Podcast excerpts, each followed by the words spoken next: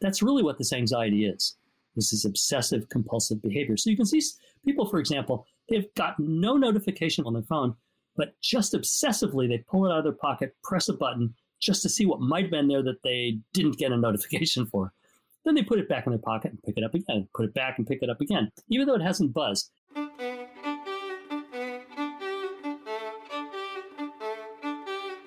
Hi, I'm Derik Mills. Welcome to the Glo Podcast. Do you ever wonder how the screens we look at all day might be making changes to the way we think, behave, and feel? This episode of the Glo Podcast features a conversation with Dr. Larry Rosen, a scientist and researcher who is an expert on the psychology of technology. Dr. Rosen assured me that he is an optimist, but he tells a story of being concerned about our ever increasing dependency on our screens we get into how this habit is affecting our cognitive ability. We discuss multitasking and how bad we are at it, why it's unhealthy, by connecting the dots between our use of devices and our stress levels. We also get into how our phones and other communication technologies give us the illusion of having more and more ways of connecting. But Dr. Rosen argues we are not genuinely communicating through many of these electronic means. He also offers a simple solution and much more, which you'll want to stick around for. He also shares his personal experiences after being diagnosed with Parkinson's disease. I hope you enjoy my conversation with Dr. Rosen. Dr. Rosen, hi, thank you for being here with us. Thanks for having me on the show. Well, I'm so excited about this conversation. You've been studying the psychology of technology since the 1980s, and you're recognized as an international expert in your field. You've been interviewed by Katie Couric, Anderson Cooper, among many others. You most recently co authored a book called The Distracted Mind Ancient Brains in a High Tech World. And part of why I'm extremely interested in speaking with you is that you're not anti technology, but rather you position the challenge us humans face, meaning we've all opted into this grand experiment, of which I'm, I'm, sure you'll get into. And you position that challenge and opportunity in terms of how we can better equip ourselves with a, a solid understanding of how our brain and mind function so that we can practice being more mindful of both the conscious and the unconscious forces that are just constantly at play as we interact with technology. And in so doing, exercise our self awareness muscles to ultimately develop a, a, healthy relationship with technology. And I want to get into uh, some of the points in your most recent book, but first, can you share with us some of your background and were there any key findings or insights along the way that led you to what to me seems to be a passion of yours that as we interact with technology through conscious effort and behavior modification, we can experience more agency and improved psychological and physiological health. Yeah, so so I started looking at the psychology technology in 1984, and uh, basically doing just research study after research study after research study. We set up a clinic. Um, we called it the Computer Phobia, Phobia Reduction Plan or something like that, which unfortunately had a bad acronym. Um, so it never got got around. But what we, what I learned along the way is that in the beginning, in the 80s, people were scared to death of technology. Um, they called it computer phobia. Uh, and as we moved kind of further on into technology, they called it technophobia because then we had other technologies like VCRs, 12 o'clock, 12 o'clock, 12 o'clock. Uh, and along the way, I think what has happened is I've gotten a, uh, a clearer picture of what is going on. And by the time we got to the 90s, um, I thought I had it wired. Um, I was doing research on video game playing, I was doing research on online dating, uh, just a whole slew of topics that just seemed interesting. And then smartphones hit, and then social media hit. And both of those just changed the world enormously.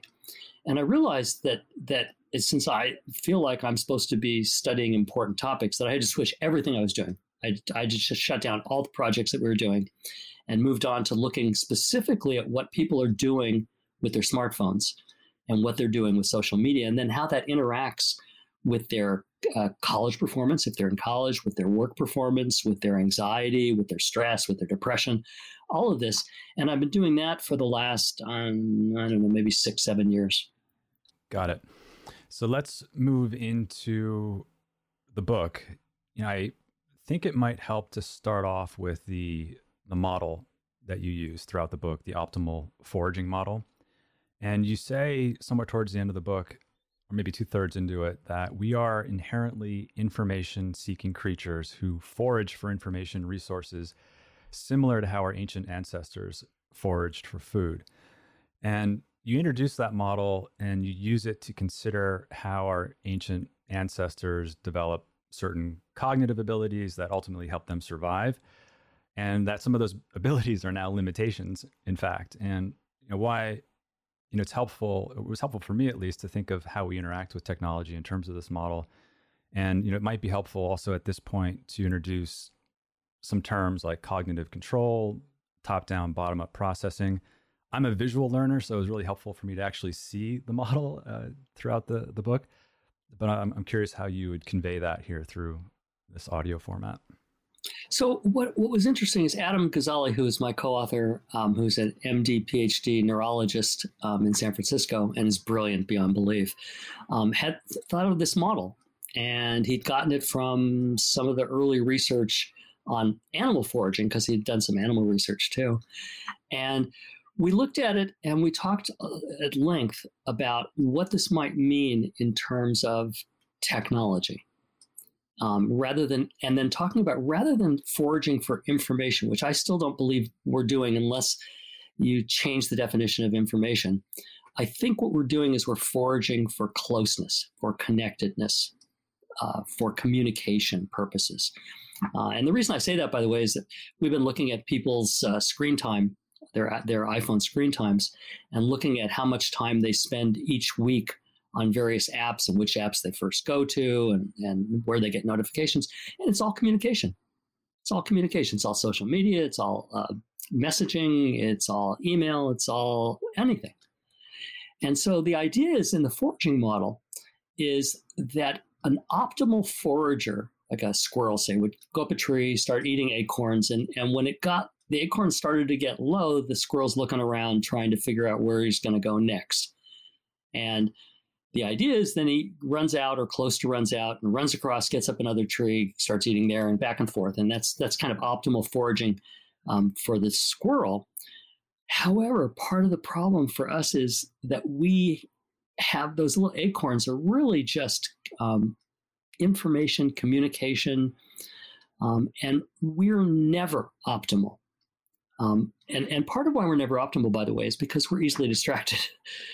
and but also part of why we're not there yet um, we can blame we can share the blame. I can blame half of it on us on our personal psychology but half of them half of it on technology companies too because their goal is to get you there and your goal as the squirrel is to try to get you to consume as much as you can there before moving on to someplace else. Well, we always talk about, you know, with technology now, there's always something shiny waving out there at you that you need to need to look at. And and we've even confirmed this. We've had people look at their phones and tell us what all the apps are on the front screen. And they're almost all communication, te- uh, social media. We look at their notifications, they're getting notifications all day long from social media and communication. So it seems like we're just bad, bad squirrels. bad squirrels. I love the repositioning or reframing it uh, in terms of foraging for connection.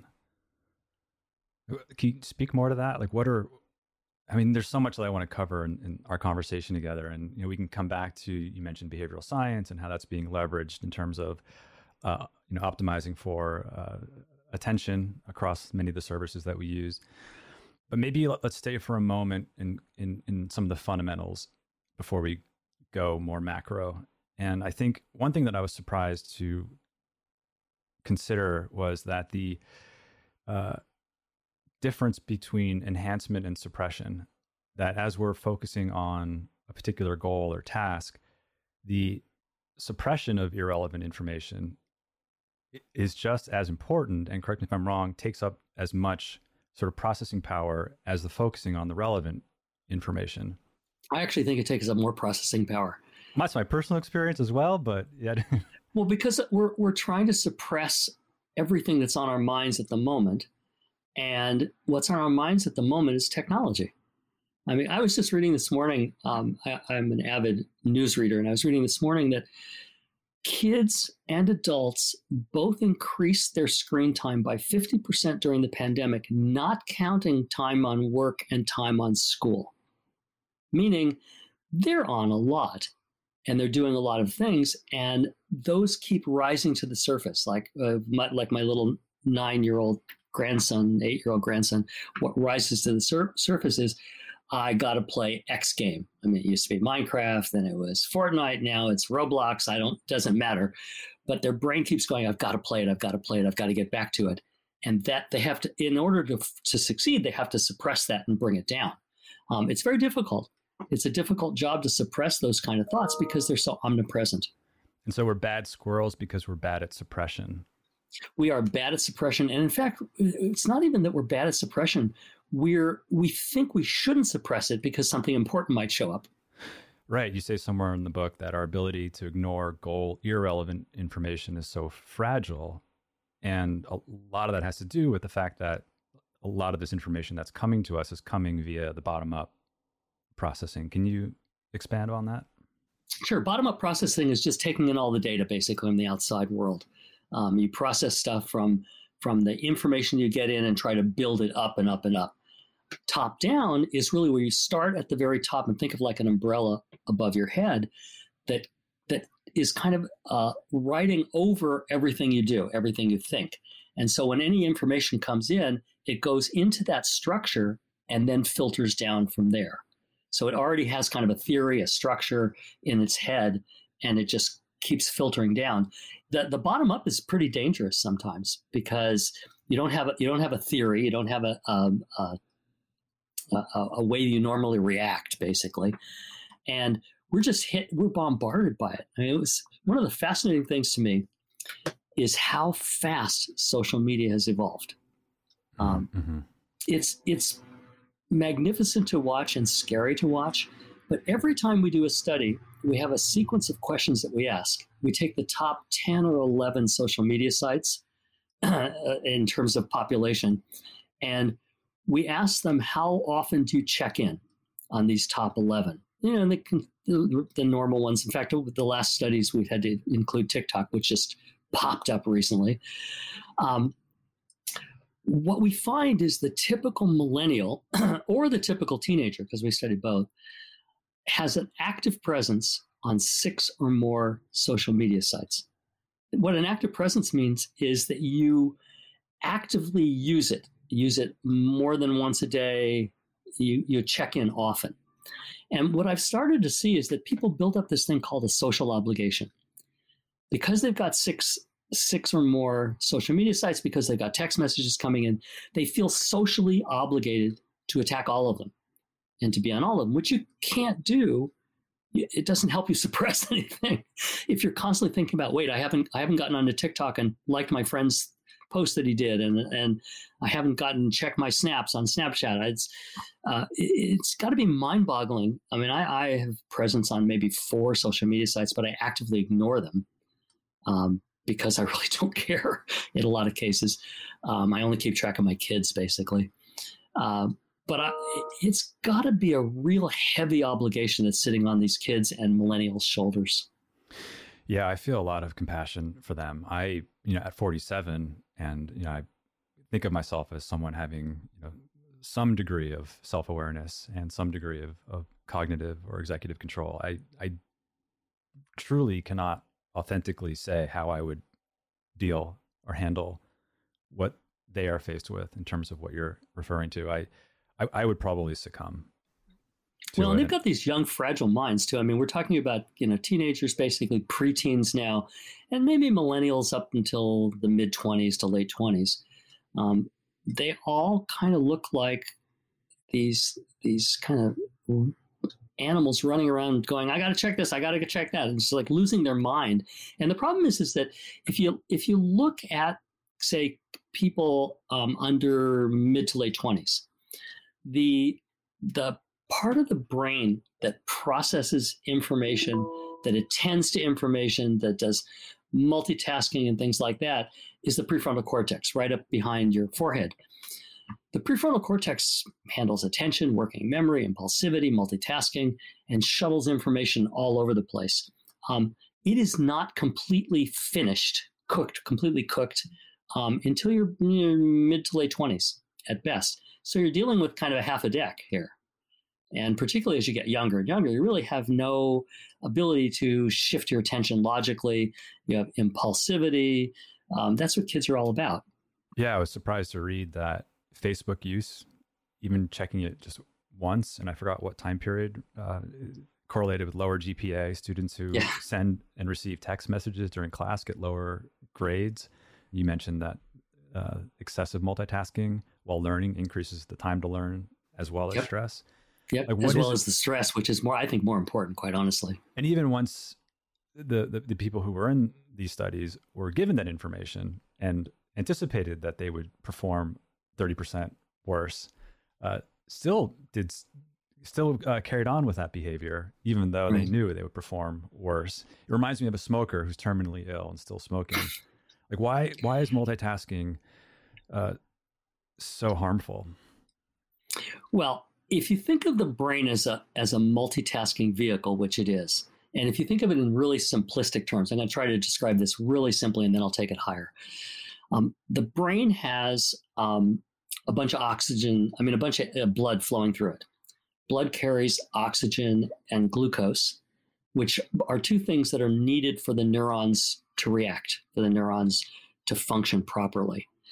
And what what we see is when we look at people, um, what we see is if they're if they're trying to think about something, and we focus them, say, think about such and such, we see the area of their brain roughly that is they call it lighting up, which is just the neurons being activated and sending shooting chemicals back and forth between them to form memories, to form uh, ideas, to form whatever.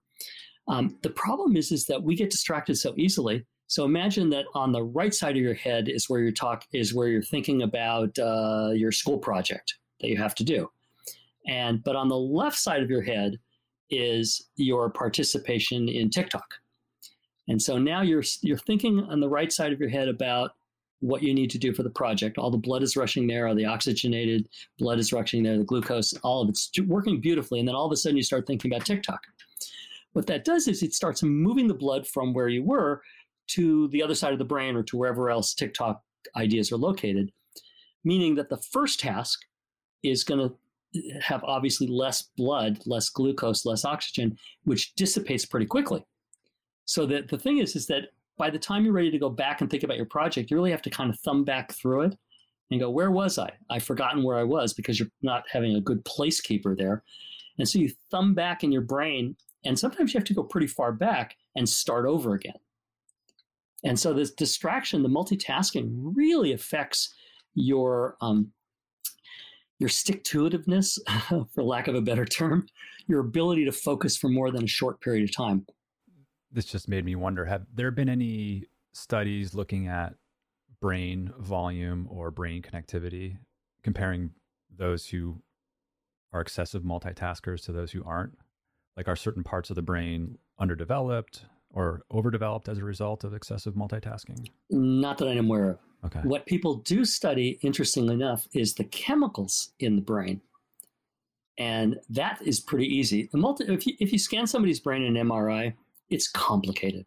It's really complicated. We think of brain as like they show these pictures and you go, well, he's thinking about this over here and he's thinking about this over here. It's not true. It's all through the brain. If you look, it's just a mass of com- connections going all over the brain. It's not simple at all. But it's hard to study because of that. Right. But if you study the chemistry of the brain, which is the chemicals are also involved in the transmission from neuron to neuron, then you can do it pretty easily, quite honestly. Those chemicals are shown in a saliva test. So, for example, if you want to study or know how stressed or anxious somebody is, you can swab them and count the number of cortisol molecules or the number of alpha amylase molecules or all of the molecules that are in the stress and anxiety network or if you want to see how um, how addicted they are to video games, for example, you can also get a saliva test and find the, the amount of dopamine in there, um, amount of serotonin in there. So by chemistry, you can infer what's going on electrically in the brain. Um, and you can also do it on a pretty gross level. You can put an EEG cap on top of somebody's head, which elect- monitors the total electrical activity of that area. And um, bottom line is, you can see um, it go up and down. That sometimes can be helpful. So it's correct to say that people who are excessive multitaskers or excessive gamers, maybe certain type of, of games, are, are certainly experiencing shifts in their brain biochemistry. Mm-hmm. But so, and somehow, sometimes it's good. By the way, I mean, if you if you look at these at younger people playing these games, they develop an incredible amount of of fine motor skills, um, and also a pretty good amount of of visual tracking. I mean, it, there's never just one beast on the screen. There's mm-hmm. always a whole bunch of people you're killing or shooting at, and and so you've got to keep track of them all, which is a very important skill that the prefrontal cortex handles. Mm-hmm. And so what you could say is they're kind of developing their prefrontal cortex a little bit, um, but then they destroy it because then they switch back and forth all the time, and that just destroys what whatever they've tried to build up. Okay, so do you specifically use the word destroy, as in whatever? No. Okay. no, it's it's not physically destroy it, but what it is is destroy the train of thought that you were trying to follow at the time. I think this might be a good place to unpack anxiety. So you'd mentioned social obligation, and uh, as I was taking notes just now, I wrote anxiety next to it, and you speak to anxiety quite a bit in the book. What role is anxiety playing as as we set out to uh, fulfill our goals, to stick to our tasks, and as we try to manage the constant onslaught of information that's coming to us? Okay, so I'm going to take it from two levels. One is the biochemical level, and the other is more the research behavior level. I'll start with the behavior level because it's much easier to deal with. If you watch people and just stare at them and watch what they're doing, um, and you give them, say, you make them stare at a screen and look at things, immediately what they start doing is looking at um, even looking at icons for social media sites that they use. If you continue to let them do that, they will eventually just be darting back and forth and back and forth from one site to the other. We've, and there's studies doing this showing their eye movements keep bouncing back and forth. Um, if you put a task on the right side of the screen and their home screen on the left from their phone, they will dart they will dart back and forth and it will get more and more and more. So, what is going on? What is going on is anxiety. What happens is, and then this has been shown in, in a variety of places and in a variety of tools, and it's pretty solid research. But if you look at what's going on biochemically, and again, I'm trying to sim- simplify it. Uh, it's not this simple, but I'm going to make it sound simpler. So, when you wake up in the morning, your body starts to produce cortisol because cortisol in small amounts wakes you up. Um, you can look outside and see the, the blue sky if you've got blue sky, and the, the color blue actually also helps to release more cortisol from you. So, as you go through the day, the cortisol ebbs and flows. But if you get into a situation where you start to feel behaviorally stressed, as in saying to yourself, hey, I haven't checked in with uh, TikTok often enough. Or, oh, my friend was going to text me something. I got to go check and see if it's there. What happens is the cortisol increases. And the cor- as the cortisol increases, one of the interesting things about cortisol, and this there's a lot of other chemicals, by the way, it's not just cortisol, but it's easier to talk about this way. The cortisol increases, you start to get bodily responses palms sweaty, uh, pits wet, stomach growling, brain dead, um, all those things that you feel when you get really anxious. And if you get anxious enough, you get put into what's called a flight or fight reaction, which is do I stay and duke it out or do I get the heck out of here? Cortisol building up like that creates an exact model of the anxiety that's going on in your brain. And the only way to get rid of the cortisol is to do what is making you anxious, get it done with. And what we see is if, if we tap into um, brains um, and have them explain to us what they're thinking as they're doing what they're doing, the words that come out of their mouths almost always signal that they're feeling anxious about something that they have forgotten to do, they need to do, they want to remember to do. And every time that happens, they get a little squirt of cortisol, which is more anxiety. So the only thing they can do is do those things, and that reduces the, the anxiety, reduces the cortisol, sucks it back in. Um, but the problem for people mostly is they keep doing this all day long. And so all day long, we're pumping up the cortisol, we're bringing down the cortisol, we're pumping up the cortisol, we're bringing down the cortisol. That's also not healthy. Excessive cortisol is just not good for you. It's not healthy. It, um, in the long run, it just adds to um, medical problems, mental problems, uh, and, and just is not a good thing to do. Which is why you really shouldn't be zipping back and forth from what you're doing to your social media sites because you have to think in your mind what's compelling you to doing that. And I use the word compelling and obsessing together here, like OCD, obsessive compulsive behavior. That's really what this anxiety is. This is obsessive compulsive behavior. So you can see people, for example, they've got no notification, for example, on their phone, but just obsessively they pull it out of their pocket, press a button just to see what might have been there that they didn't get a notification for. Then they put it back in their pocket and pick it up again, put it back and pick it up again, even though it hasn't buzzed. Or they might feel that phantom vibration in their pocket and think, oh, there's something coming in. I got to check it. When all it was was an itch. So essentially, we have this constant running of these bottom up information sources coming at us, and we have to overlay or, or integrate specific tactics throughout the day in order to process that cortisol. Are there any practices that, that you yourself do or that you recommend for others who are maybe just completely unaware of the fact that this dynamic is, is playing out for them? So, uh, first of all, let me say that I'm the worst at this in history. I'm 71 and I still haven't figured out how to coach myself to stop doing this.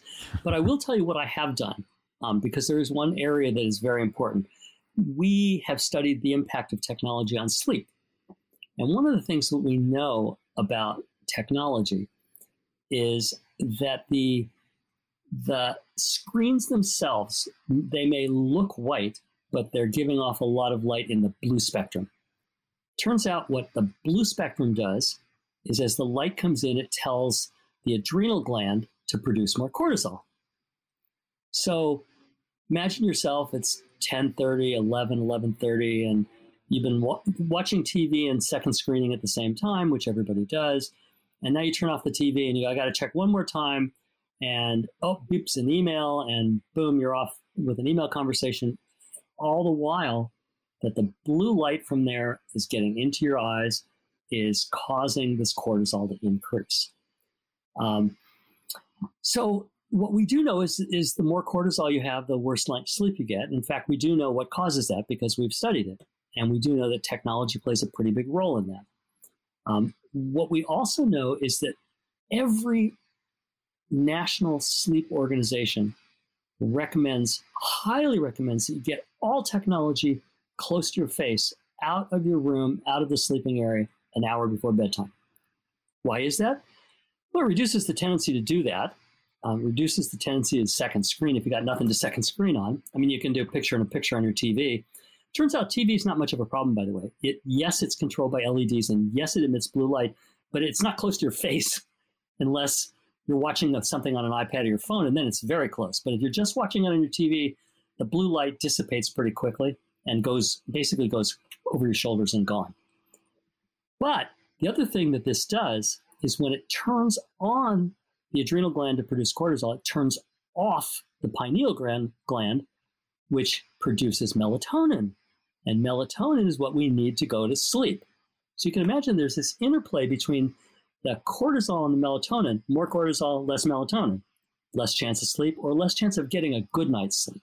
And that's what we find is um, people who use technology excessively just get a worse night's sleep. So you started by asking me what I do. At about 11 o'clock, I turn my phone on silent. I put it upside down next to my bed. Um, that's stupid. I know that. But I've learned that it doesn't bother me. Um, but I also use it to play some music sometimes if, if it's nice, you know, it's nice music and it's nighttime and you want to hear some music. But I really get rid of that that technology and no other technology in the bedroom at all. Just just my smartphone, and I really literally turn it off at eleven. But Why stupid?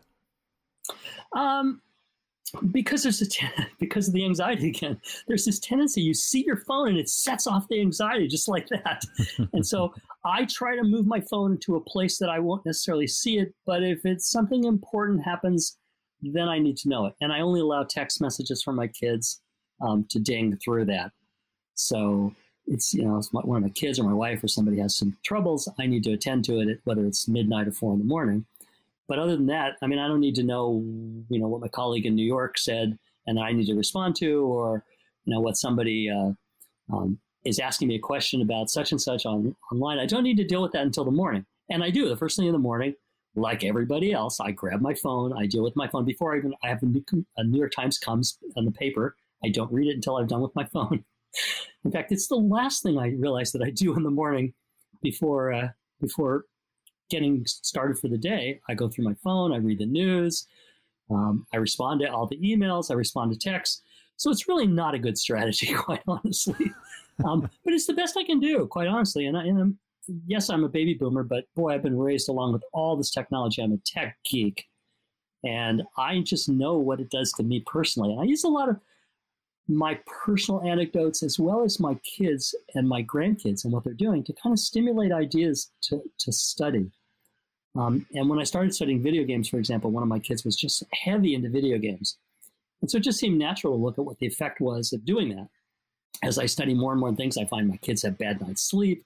I talk to them about it. I try not to preach to them, but I talk to them about it. Um, so it kind of all these studies emanate from that. And where the sleep study emanated was I was having crappy sleep. I just was I was waking up all the time, and I just didn't understand it. And I was looking at my phone. I was second screening all the time. I'm looking at my phone, and yeah, I realized that I was looking at it too much at night, late at night, and it was not keeping me awake. I'm able awake. I'm not. I'm able to fall asleep on that. Sitting up, watching TV, listening to music doesn't matter. I could crash out no matter what. But I was not able to stay asleep. I was waking up at three in the morning every night with anxiety just buzzing through my ears, things I needed to remember, things I forgot. And yeah, you're supposed to put a piece of paper by your bed and write them down. Didn't get rid of the anxiety for me.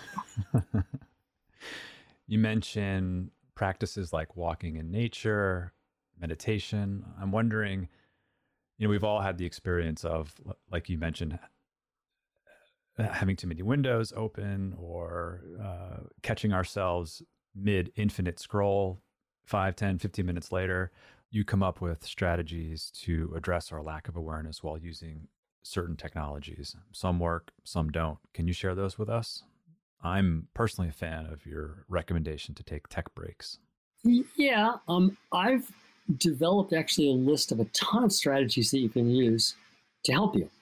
I mean there's there's one that helps you stay away from your, your technology if you're just too much into it that helps you basically start at, at a break every 15 minutes for a minute or two, and then another 15 minutes and another 15 minutes until you handle that, and then upping that to 20, 25, 30 minutes.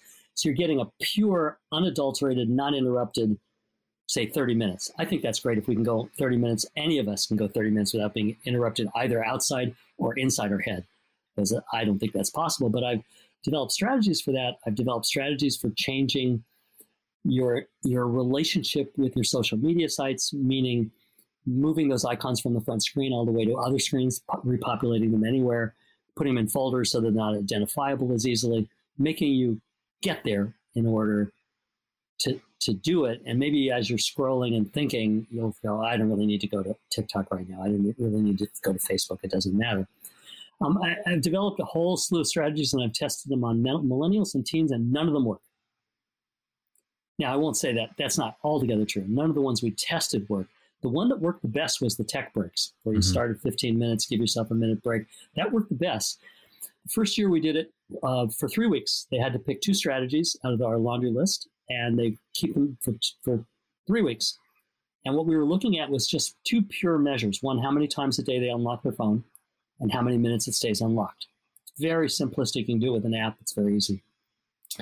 What we found is that if you look at their time and their unlocks, they're pretty consistent all the way up to when you introduce the strategies. Then they go down a little bit. And then the three weeks is done, and bam, they shoot back up and shoot overshoot where they were before. Tried six weeks, figured that wasn't enough time, same result. Just amazing to me that no matter what you do, these people still resist it. And the, that's the power of the smartphone. Yeah, I want to get into the behavioral science and, and the product development part in a minute. The, you know, what's also interesting is that there are other forces at play as well. There's boredom, for example. Like you, you talk about the intersection of boredom and anxiety, and uh, you know, I find it interesting that you suggest that we've lost the ability to simply do nothing and endure boredom. Can you speak to that? Sure. Well, if you think about it, um, and you've got a phone, and you've got an iPad or tablet of some sort, um, and a television, there's an infinite number of things to do. When I was growing up, we had five television stations, maybe. I grew up in Los Angeles too. It's like two, four, five, seven, nine, and 11, and 13. Those were our television stations growing up. Well, look at how many television stations we have now hundreds and hundreds and hundreds. And there's lots more to watch, and it's all calling at you. And it's it's out there trying to reach out to you to get you to do this. Um, the opportunities are just way more. And given that there's an opportunity to do something, what your brain says is do it. And what that means is if your brain sits quiet, trying to live within boredom, um, very, very quickly those ideas are driven into your head of, oh, let's go check the news. Or maybe I should watch that ball game on there, even though I don't know either of the teams. Uh, yeah, maybe I should watch Sports Center for a while. It just creeps in on you immediately and destroys the ability to be bored. Well, one of the things that's interesting is we started off most of our research studies with this model that said that a combination of your cognitive abilities, and particularly your prefrontal cortex abilities, and your ability to have anxiety or lack of anxiety about technology, sometimes called nomophobia, um, sometimes called FOMO. Uh, you know, we kind of clump them all together because they're really anxieties. Those two would predict, say, academic performance or a good night's sleep. But they were stronger if you put in the middle what are called mediators, which are technology uses.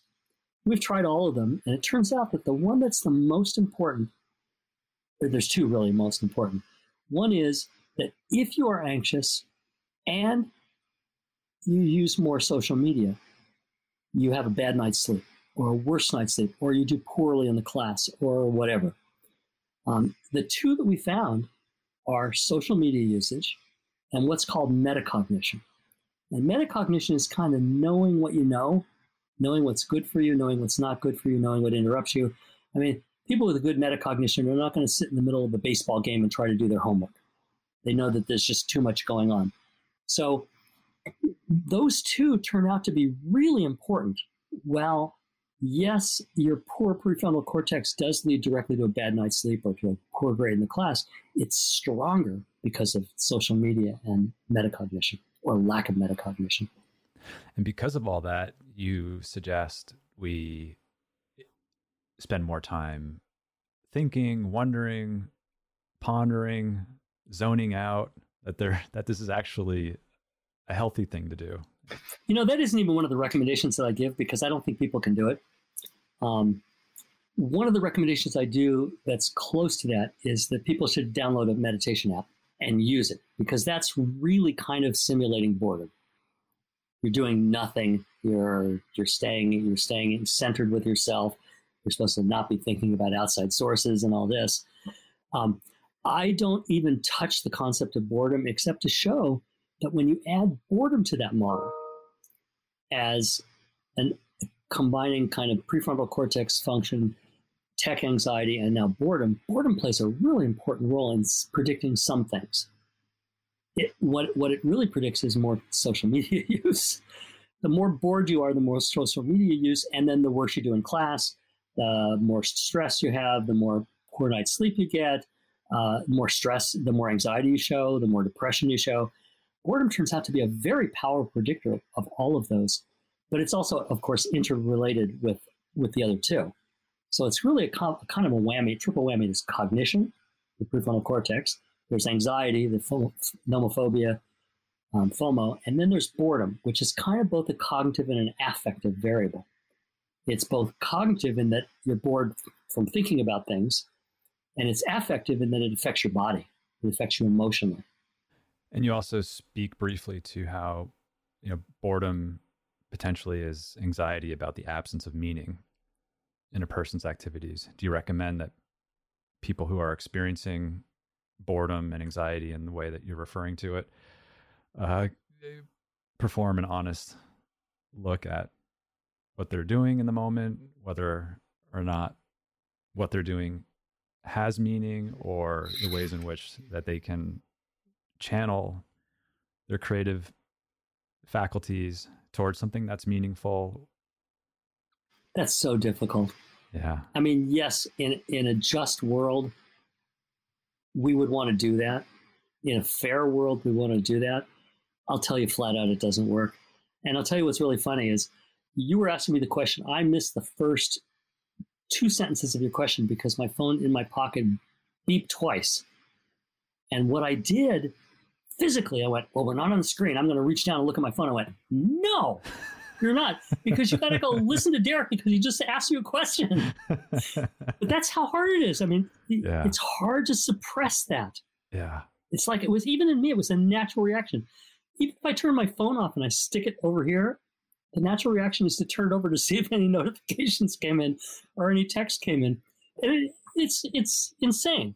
It yeah, really so, is. We're, so we really are Pavlov's dog, and we are condition, oh. conditioned. And so let's just let's go let's go there then. You know, you mentioned earlier you're shocked, I think, or you're surprised at how quickly some of these technologies have evolved, social media in particular if you're doing product development well as an organization, you're constantly running experiments and you're constantly iterating and pushing out new versions based on you know, what's performing better.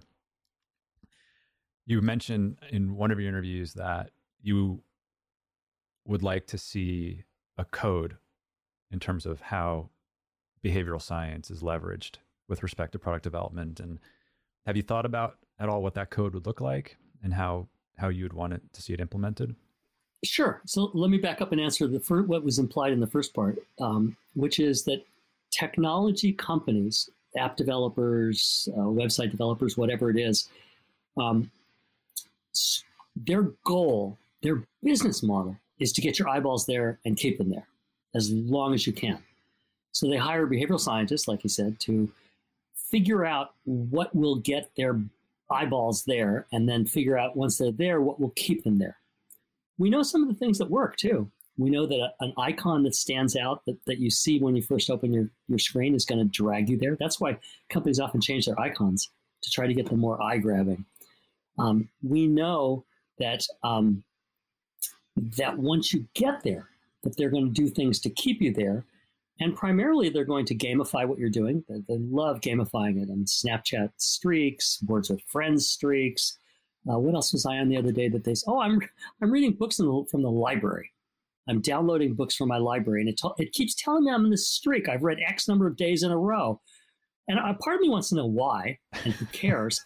but I realize what they're trying to get me to do is to get some more books, right? Wow, even so, the even the public library, God, is onto but it. But then the the problem is, is that once they get your eyeballs there, they want to keep them there. And there's lots of ways to do this, obviously, because again, it's part of their business model. And behavioral scientists, by and large, are pretty smart at doing this stuff because it's not really rocket science. It's behavior modification, mm-hmm. it's punishment, it's reinforcement. That's all it is. Quite honestly, that's that is it. And so they apply those techniques to get you there and keep you there. And there's some great books that talk about this. Um, one's written by Nir Eyal, N I R E Y A L. Hooked. And the other's written by Tim Wu, W O O.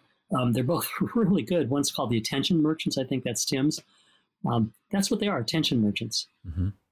So, from my point of view, what I try to tell people, and doesn't work almost all the time, but what I try to tell people is you've got to recognize the games they're playing. And understand what they're doing to you. So the fact that the people can't do it, I really think that it's the responsibility of the tech companies to say, okay, here's all the things that we did. Here's the tools that we that we use to get you there. We're not trying to harm you. These are just tools to get you to our website and to keep you there. I really think there should be some transparency. I mean, there's not because it goes against their business model. Yeah, and kind of sadly and depressingly so. I mean, the number of ways that you've already referred to in this conversation, you know, things that are or tactics that are ideal or just wouldn't help, even though in an ideal world that's what one should do. I suspect even if that information was published, people wouldn't read it, or if they did start to read it, maybe they would only get a certain way through it, or or they say that's not me. Oh, I don't do any of those things. Right. Because I, a lot, I'm, I'm not subject to right. right. and a lot of that stuff is not. I won't say the subconscious level, but a lot of that stuff is working without you really consciously thinking about it. I mean, nobody consciously thinks about when they go online on social media, any social media site, that there's an infinite scroll. They just keep scrolling. They don't go, I'm wasting my time. Why don't they do that on Google when they're searching for Google? Why don't they just keep scrolling page to page? Because Google does a really good job of putting the most important stuff on the front page. You don't need to go any further. Google's one, you'll go back there the next time. And I don't know if Google still has it, but there's a used to be an I'm lucky button. Mm, take feeling, take I'm me to take me to the place yeah. that you think is the one exact one I want. Yeah. I thought that's pretty ballsy of them. And what role is the subconscious playing? Our subconscious keeps track of what we're doing. It's part of its job, and it's spread all over our brain. And it wants us to keep doing what we're doing. It wants us not to get distracted. It wants us to be able to do it. So it tries to point us in that direction, but it doesn't work. Doesn't work. And part of it is because there's so much junk under that conscious level. And there's the anxiety, there's the pleasure, there's there's all this biochemical stuff, and then there's all this behavioral stuff going on. You add biochemical stuff, neurological stuff, behavioral stuff, you got a triple whammy. Do you ever think about the intersection of control and anxiety? it's funny. Funny you asked that.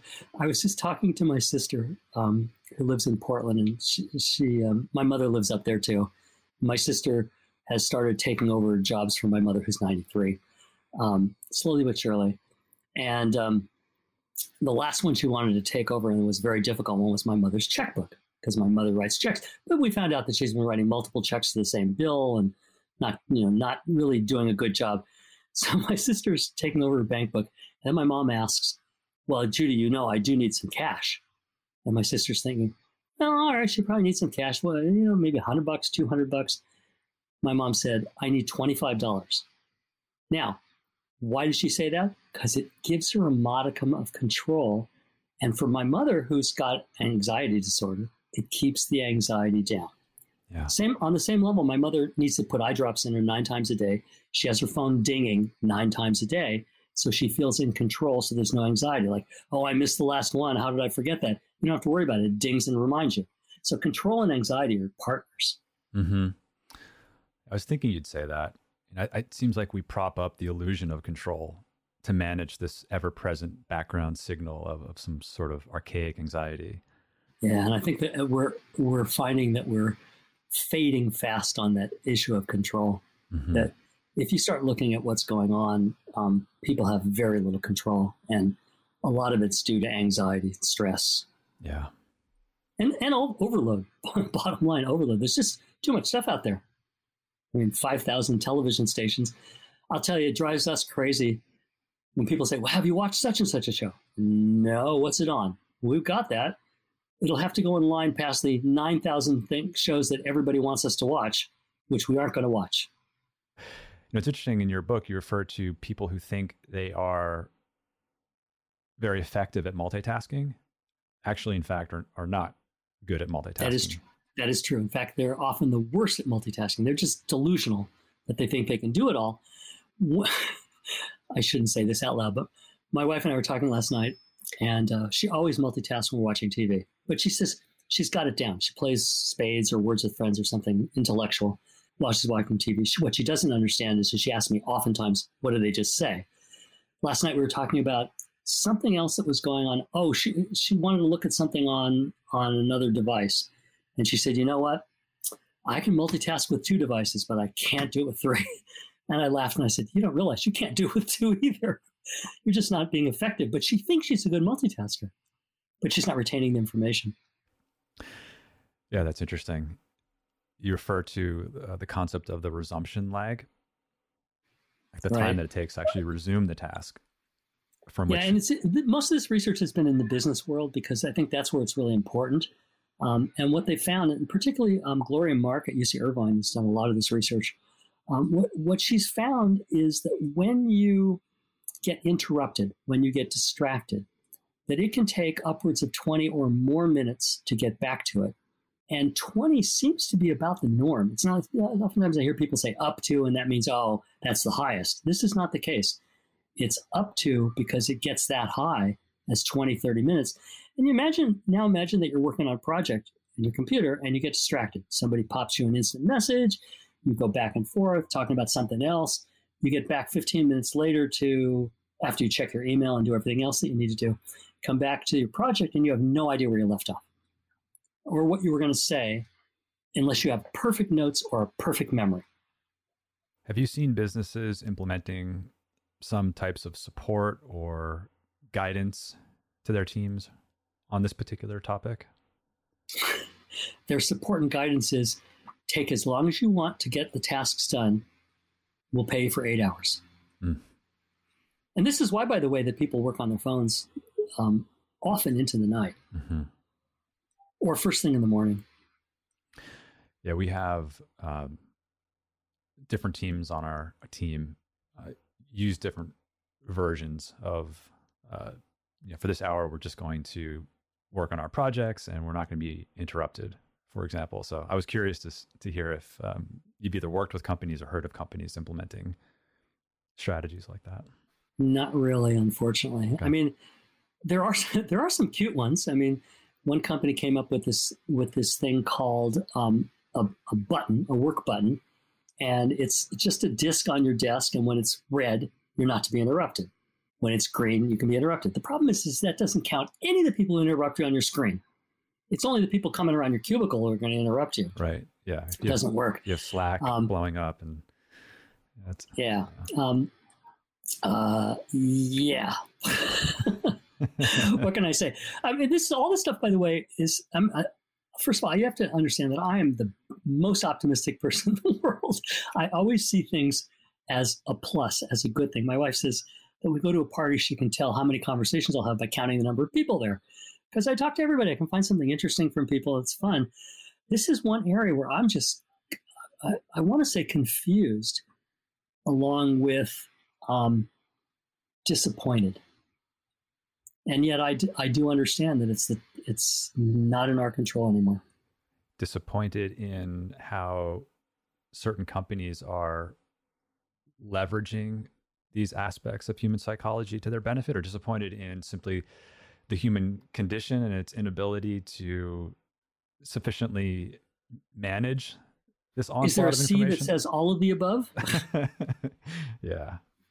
Yeah, that's what it would be is all of the above. But mostly, I mean, I can't be disappointed in in people. People just do what they're going to do. I mean, they have the right, they have free will, they can do what they're going to do.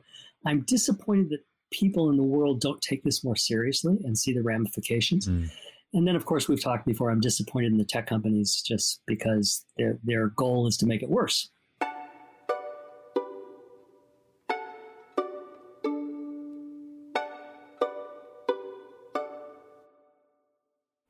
You know, I'm getting the sense that you see the f- current situation in the future as rather bleak. Is that yes? I, I well, part of it is data driven. I mean, I'm, I'm a very data driven scientist. Um, and the data show that it's getting worse before getting better. Um, I understand why it's getting worse because all of our research points to why it's getting worse. Will it get better?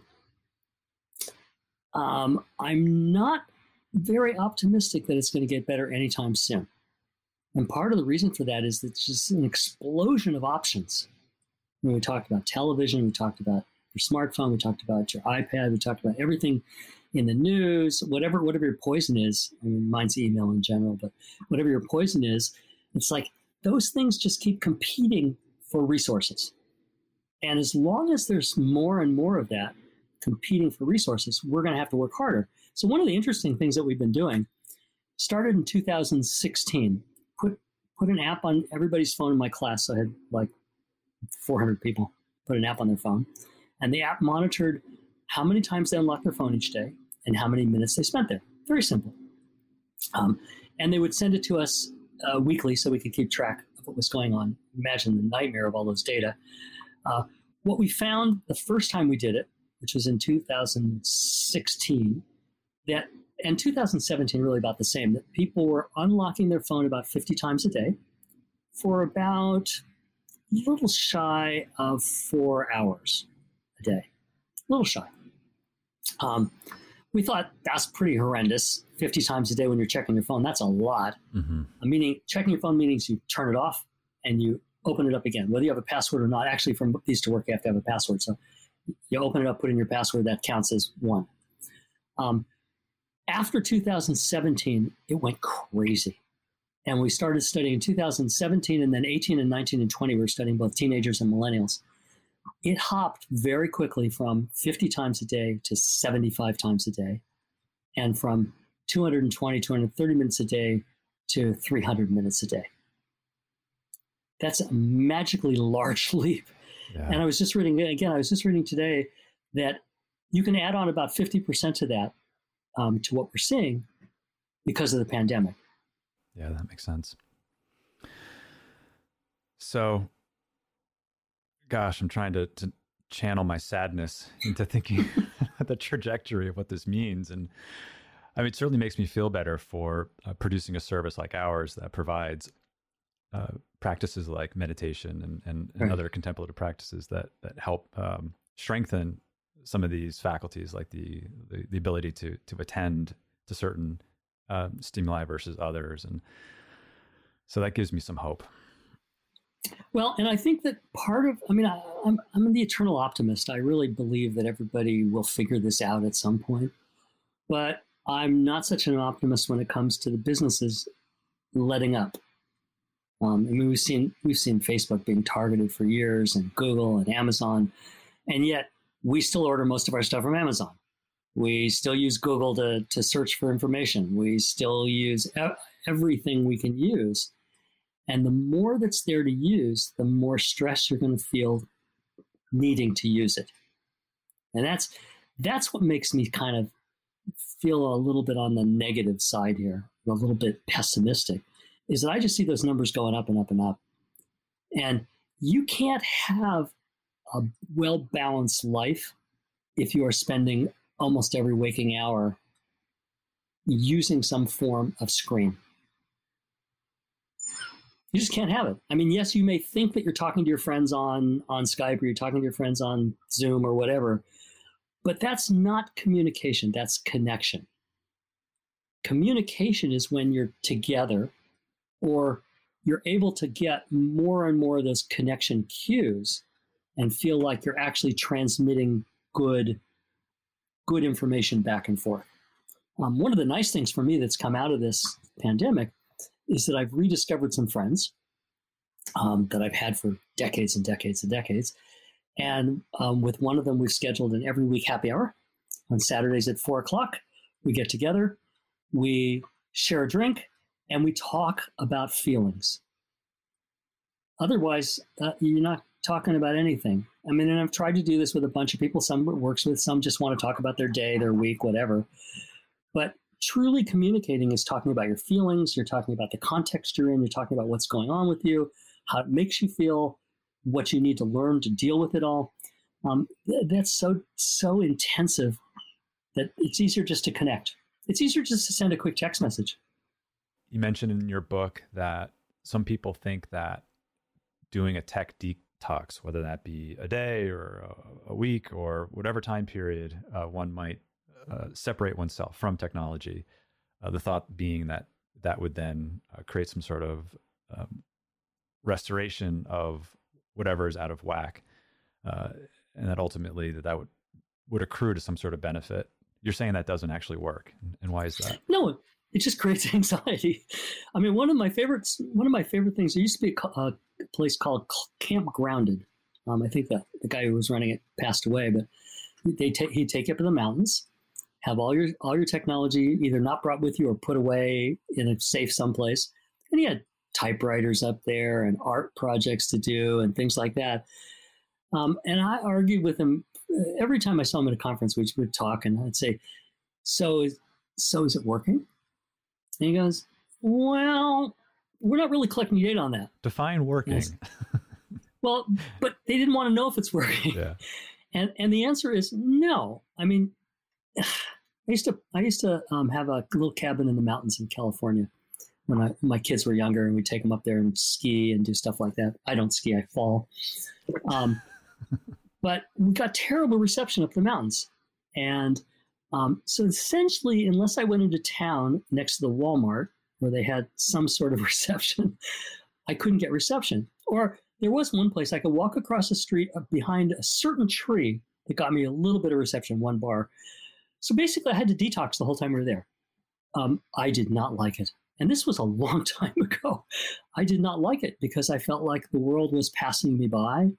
I must be missing something really important. Um, and the, the, the bottom line is is that it it's just not going well. I mean, and, and I, I, wish I wish I could say that our trend was kind of going up, and that we were getting better at this. But I think our trend is actually going down about the same amount as I would like it to go up. Um, and part of that is, I mean, when did TikTok start? A year or two ago. I mean, Pokemon Go took 35 days to reach the magic 50 million people that, that you talk about as penetrating society. 35 days. Instagram about the same. Um, how do you fight that? How do you fight that? I mean, they're putting out a great product whose goal is to get you there. Yeah. How do you fight that? How do you, as a human being, how do you fight that? Close your eyes, not paying attention. Put, you know, do do the Tommy routine. Put your earplugs in. Put your eye shades on. I don't know if that's too old a reference, but yeah, I, I mean, for myself specifically, and I know I'm not a, a representative sample by a long shot. I need to structure my day to say like I'm going to now do this particular task. I'm going to turn off whatever it is that might interrupt me and only like you do only leave open channels uh, for uh, either people or information sources that I need to make sure are that I'm constantly ex- accessible you know, for certain um, either people or situations. Uh, otherwise, for me, it's too much. Like I need yeah. to compartmentalize and to make that decision. Okay, now I'm attending to this, and I'm not attending to all of that. Yeah, and part of part of what's interesting is people think, well, you can detox somebody from video games. Should be shouldn't be a problem. I mean, they, they, yeah, they play a lot, but you should be able to detox them. Well, there are dozens of clinics in South Korea, for example, that take pe- people in who are addicted, or the family says they're addicted to video games, and spend a lot of time getting them unaddicted. It's not just a day or two like a quick detox. It's it's a long time. And then there's a program run by Hilarie Cash up in Washington State um, called Restart. And Hilarie and her team take in about 10, 12 people at a time, mostly younger people who are addicted to video games. And their program is months and months and months because they don't believe and they know from data that if you just do it quickly, not going to work. Hmm. Just reinforces the power of the bottom up processing the information that's that's coming to us through these very ancient brain structures that served a purpose long ago, but are in fact limiting. Well, you have to also understand that the bottom up part is still bottoming up bringing up very rich information. I mean, most of most of the stuff that's out there appeals to all of our senses, and tries to to like hit us down in the bottom so that we pull it up because we think, oh, well, it's setting off my video, it's setting off my audio, it's setting off all this stuff, and we're not to blame for that as much. I don't think. I, I just don't think as humans we're prepared to make this fight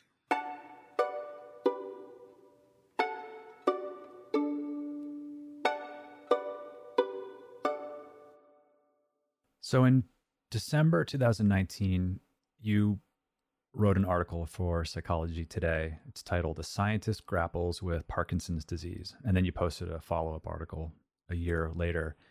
And my dad was recently diagnosed with Parkinsonism. Uh, he'll have the DAT scan and other follow-ups to confirm uh, exactly what's going on.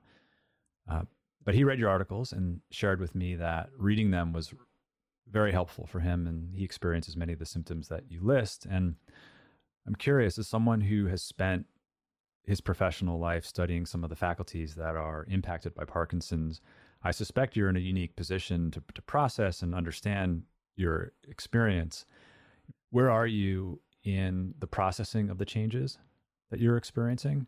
And is there anything that stands out in terms of your learning that might help people like my dad and uh, their support networks that are around them, like people like me? So, number one, quite honestly, is the power of medication. Um, I, when I went to see, um, the, when I went to be diagnosed, um, my left hand and the left side of my body was tremoring. Not hugely, but it was tremoring. Um, the doctor prescribed uh, levodopa, which is a long used thing, but now it's used with carbidopa for other reasons, but it's a combination. And the first dosage didn't work, and the second dosage didn't work. So now we're up to a third dosage, and it works. Um, except for small parts, uh, I have a contact lens that I have to put in one day, one time a day, and or take out. Um, and my hands shake so much it's really hard to get it centered on my eyeball um, mm. and that's because there's kind of minor tremors um, but the part that i've been tracking more since I don't have to worry about the tremors, I can worry about other stuff. The part that I've been tracking more is the cognitive issues. Um, where is my brain going? How is my brain learning to process this? And um, uh, uh I'm, yeah, I guess I'd have to say I'm in the process of doing this. Um, on good days, I think I'm doing great. On bad days, I can't remember somebody's name that I just met five seconds ago. I can't remember an actor's name whose movies I've seen 25,000 times. Um, I mean, it's no, I know it's there. And I know I can do crossword puzzles and it'll show up. I I do a lot of New York Times crossword puzzles and I know it'll show up if I need it. Oftentimes I need a letter or two to get myself there. And, and as a, as a scientist, I'm watching this kind of get worse. It started off, you know, not so bad. I couldn't remember a few names and then a little more, and then a little more. And then the problem is, of course, how do you disentangle this from just aging? Mm-hmm. Because a lot of those things I you know tell people my age, they'll say, ah, it's just natural aging. It's just not a big deal. But there are other there are other things that also play into this, and the one that actually it's funny, the one that irks me the most, and the one that worries me the most, is typing. Mm-hmm. I took touch typing in seventh grade in school, and became a really good touch typist. I could type 50, 75 words a minute, um, albeit with a bunch of errors. But and and as you know, as a as an author, I mean, I've written seven books. I learned how to type along the way, and I think through my fingers. I know people don't understand that, but I think through my fingers. Somebody said, "Why don't you just record voice record it?" Nope, that's not the same. It won't work for me. So I put my fingers on the keys, and if I'm not looking, I'll look back up and they'll be all wrong because I've shifted over my hand or my left hand is too slow, mm. which is most common. My left hand is slower than my right, which makes it very difficult. Obviously, I have to so I have to slow my right down in order to do it. And then I find myself just making mistakes, correcting them, correcting them, correcting them. I'm making probably three mistakes a sentence, which as a as a Parkinson's patient worries the shit out of me. Can I say that word? Yeah, absolutely. Okay, good, good. Um, but as a as a scientist, I find it fascinating. I mean, and I yes, I had my DAT scan, and the whole purpose of a DAT scan is to tell how much dopamine you have in your system. Um, mine was very limited. I mean, the DAT scan is supposed to show two big kind of orange red circles with that look like downward commas facing each other. I had the two circles, but no downward comma. Um, so clearly lacking in dopamine. Um, and people think of dopamine as the pleasure chemical, but, but it also controls your body movements um, and a lot of other things. That's why dopamine and, and Parkinson's are intricately linked because what happens to Parkinson's patients is they lose their sense of balance a lot. And Parkinson's, when you read in the, in the paper that someone died of Parkinson's, that's not true. What they died of is falling and the ramifications of falling, or getting pneumonia, mm. or some other some other cause. But Parkinson's itself won't kill you. It'll just lead to other things. And particularly if you think about, in my case, my left side is pretty weak. Um, I can stand on my left foot for about two seconds, um, like a stork, and then I have to hold on to something. I can stand on my right foot. I'm standing on my right foot now. Um, I can stand on my right foot forever, um, and it doesn't. But my left foot is just doesn't work as well. And so all of these kind of combination of cognitive things really kind of dig deep into me. And part of it is as a scientist, and one of my goals in writing that was to try to explain to people the things to look out for. And not that you can overcome it, but you can increase your awareness of it. And I think once you're aware of the ramifications of this, there's some things you can do. Like what, for example? Well, one of the one of the things that um, that um, Parkinson's has, which again I didn't know because there's so many symptoms and subsymptoms, is that you you have this thing called REM behavior disorder. What that means is that as you're sleeping and you're in REM sleep, you know we have dreams and all these dreams, so we don't move around, and maybe we talk a little bit. It's very soft. Uh, maybe we move our fingers a little. In in REM behavioral disorder, you move your body, start striking out and you may even at the ex- exceptional ends sleepwalk. Um, my wife told me uh, a couple weeks ago that um, yeah, I was socking the air in my sleep mm. and fighting somebody and yelling at somebody. And my voice came through. I talked to my neurologist, and she said, "You know, this is going to sound silly, but why don't you take this melatonin pill 30 minutes before you go to bed? That should help." And sure enough, it did. So there are cures for some of these things. Um, and there are ways to deal with them. But I think as a scientist, my job is to point out the ways. But also, I'm, I'm doing a lot of mentoring with people. I'm in a small support group of five of us um, who talk once a week about our Parkinson's. We're all older, talk about you know what's coming up, what we should be looking for, how we should be doing it, um, whether we should you know some of the newest research should we be exercising more, should we be doing this kind of exercise. Um, so I really feel like mentoring on my side is really important too be able to talk to people. I mean, I'm a scientist. And the stuff you read about Parkinson's is deep science. I mean, it's brain stimulation and, and all sorts of other kinds of stuff, which I actually know and understand. And I'd say the normal Parkinson's patient probably has no clue. And so I'm trying to put it in easily digestible language.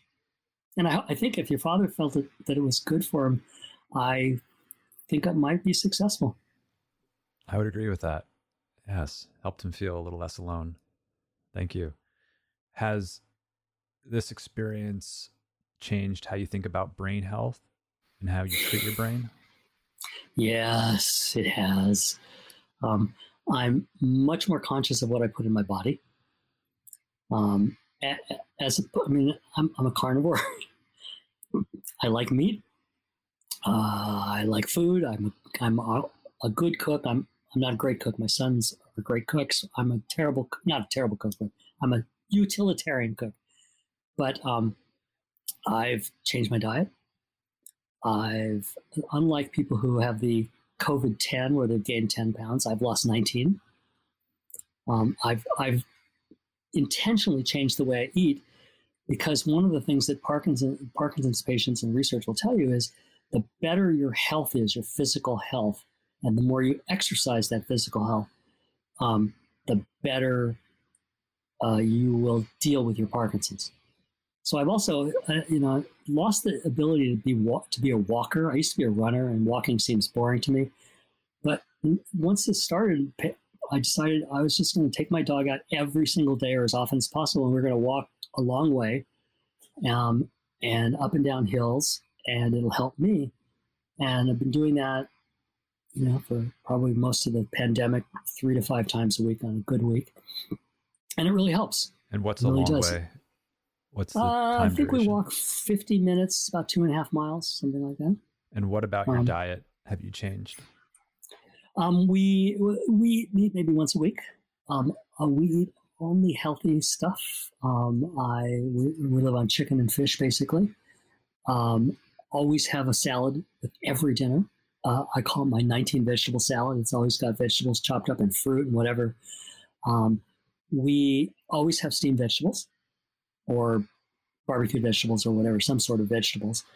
Um, and I only allow myself to have very light desserts. There's no more of this. If there's chocolate in the house, I'm going to eat it all because that's that's what we will do. I have to hide chocolate from both my wife and I, and forget where I hid it. And then a couple months later, I come across it and go, "Oh yeah, let's put it back there." Um, but yeah, but I also started on this diet called the 816, which I don't really recommend um, as a diet because I don't know what the data show, but it's basically you eat for eight hours, anything you want, and then fast for 16. Um, and that works. I mean, I have my, my dessert around nine o'clock at night, and then I don't eat until the next afternoon. So the next noontime, basically. So some form of intermittent fasting.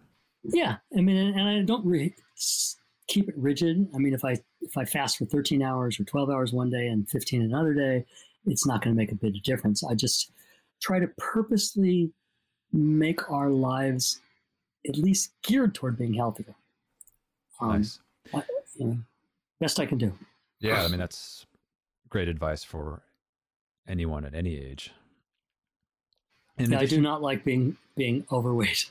yeah. However, I have not knocked out the one as I'm cooking afternoon tequila. That's still in my diet. The in addition to the carbidopa, levodopa, is there anything else that you're taking? Any supplements that you have found um, helpful? Nothing in particular. I've always taken folic acid, which is supposed to help your memory, but I've t- been taking that for years and years and years. I've tried to add in other kind of herbs and things. Um, I mean, I tried this this company over in South Africa had something that they were pushing. I tried three months worth and it did nothing. Mm-hmm. Um, I'm I'm much less into kind of uh, supplements than than many of my generation are. Um, I think in terms of supplements, I take two maybe a day, um, and that's really it. How about uh, vitamins? Uh, you know, I don't take multivitamins. I never have in my life, um, and the reason is is because the way we eat. Mm-hmm. We get all the vitamins we need. Um, quite honestly, we get them all. Are there certain biomarkers you're tracking, like homocysteine? Step. Or... I, t- I check. I don't check biomarkers, but I check daily steps. Okay. Um, I weigh myself once every week or two, so I don't have to deal with the momentary fluctuations. Um, I know people weigh, weigh, themselves every day and then they starve the next day if it's up two pounds or one pound. Um, I go to my doctor, my internist, uh, twice a year and have all my blood work done twice a year just to make sure everything's in in step. Um, so those are kind of biomarkers, I guess. Mm-hmm. Um, and when it's not in step, uh, we have a plan. And if this is too personal, please stop me. Last question: uh, Was there anything out of step that correlates with Parkinson's that you brought back into step? Um, can you give me an example what what you're talking about? Like you said, about? if anything is ever ever out of step, we address that. So, was there something that was out of step that correlates to the condition? Out of step in what way? I mean, I, I can take it in a broad way. I can take it in a lot of different ways. Well, I think. Give me a, I, give me an example of something that might feel out of step. Well, correct me if I'm wrong. I thought you said a moment ago that when I visit my doctor, we we we check for certain things, and if anything's out of step, we correct for that. Ah, Okay, didn't understand that was in terms. Of, yes, yes, we do. Um, I monitor them all very carefully. I mean, and I and I make them give me the full panel, with everything, and my calcium, and, and anything and everything. And I do monitor them very closely. Um, and if something's not exactly right, um, I will ask him, and if he doesn't know, he'll research it for me, which is nice. Um, and I'll research it for myself. You know, that's one of the Google things. Uh, only on certain websites, though. Um, right. Yeah. M- maybe WebMD, and then all the the government ones. Um, At the time of your diagnosis, was there anything specific out of step that you thought that because it's out of step, it increased the likelihood for the onset of Parkinson's? I had no warning whatsoever other than tremors. Okay. And in fact, I mean, what, what I wrote in the article is the first time I had two doctors. One diagnosed it, and I went, "Nope, you're wrong. You're wrong. I don't believe you. I'm going to get a second opinion." Second opinion says you've got Parkinson's. Mm. She was right. The other person was right. Um, and so part of that is just continuing to approach it um, in an open way. I mean, mm-hmm. try to be open in terms of my own feelings about it, which I share a lot in those blogs, and my own um, kind of journey through it because most people don't know anything's wrong until their hand starts tremoring a little and they don't have any idea. I used to do this this uh, little test for people. What I, I, would say is now you I, I, know you have you know I have Parkinson's and but you don't believe it because I'm I'm perfectly fine. So now hold your finger out in front of you and I'll take my right hand and touch it. And I can touch it with my right hand perfectly. No now hold your finger out there in a different place, and I'm going to try to do it with my left hand. My left hand zigs and zags, or did all the way there, and I couldn't control it. And I said, "That's Parkinson's." Mm. When you lack, you have a lack of control. It's like your body's out of control. I'm a very in control person. I don't like to be out of control, but it was kind of awakening for me to see that I could be out of control, mm-hmm. and I could think through it clearly. I could accept it. I, I I'm pretty accepting of anything. I mean, that's not going to bother me. And how wonderful that you have that support network where you can disclose in very vulnerable ways your your feelings about what you're going through and right. um, with others.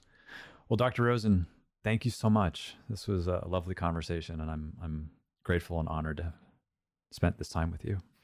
Thanks. I thought it was very informative for me too. You've given me some things to go back and think about in terms of potentially generating some new research. So thank you. That was really fun, by the way. Oh, great. Thank you so much. Thank you to our entire team behind the scenes at Glo. I'm so grateful for your care and commitment to serving our members around the world. Thank you to our teachers for so beautifully sharing your gifts and talents. I'm also grateful to our lovely community of Glo members. You've supported us since 2008, and because of you, we get to continue to do the work we love. It's the combined support of our team, our teachers, and our community that grants me the privilege to continue to bring you the Glo podcast. Thank you to Lee Schneider at Red Cub Agency for production support.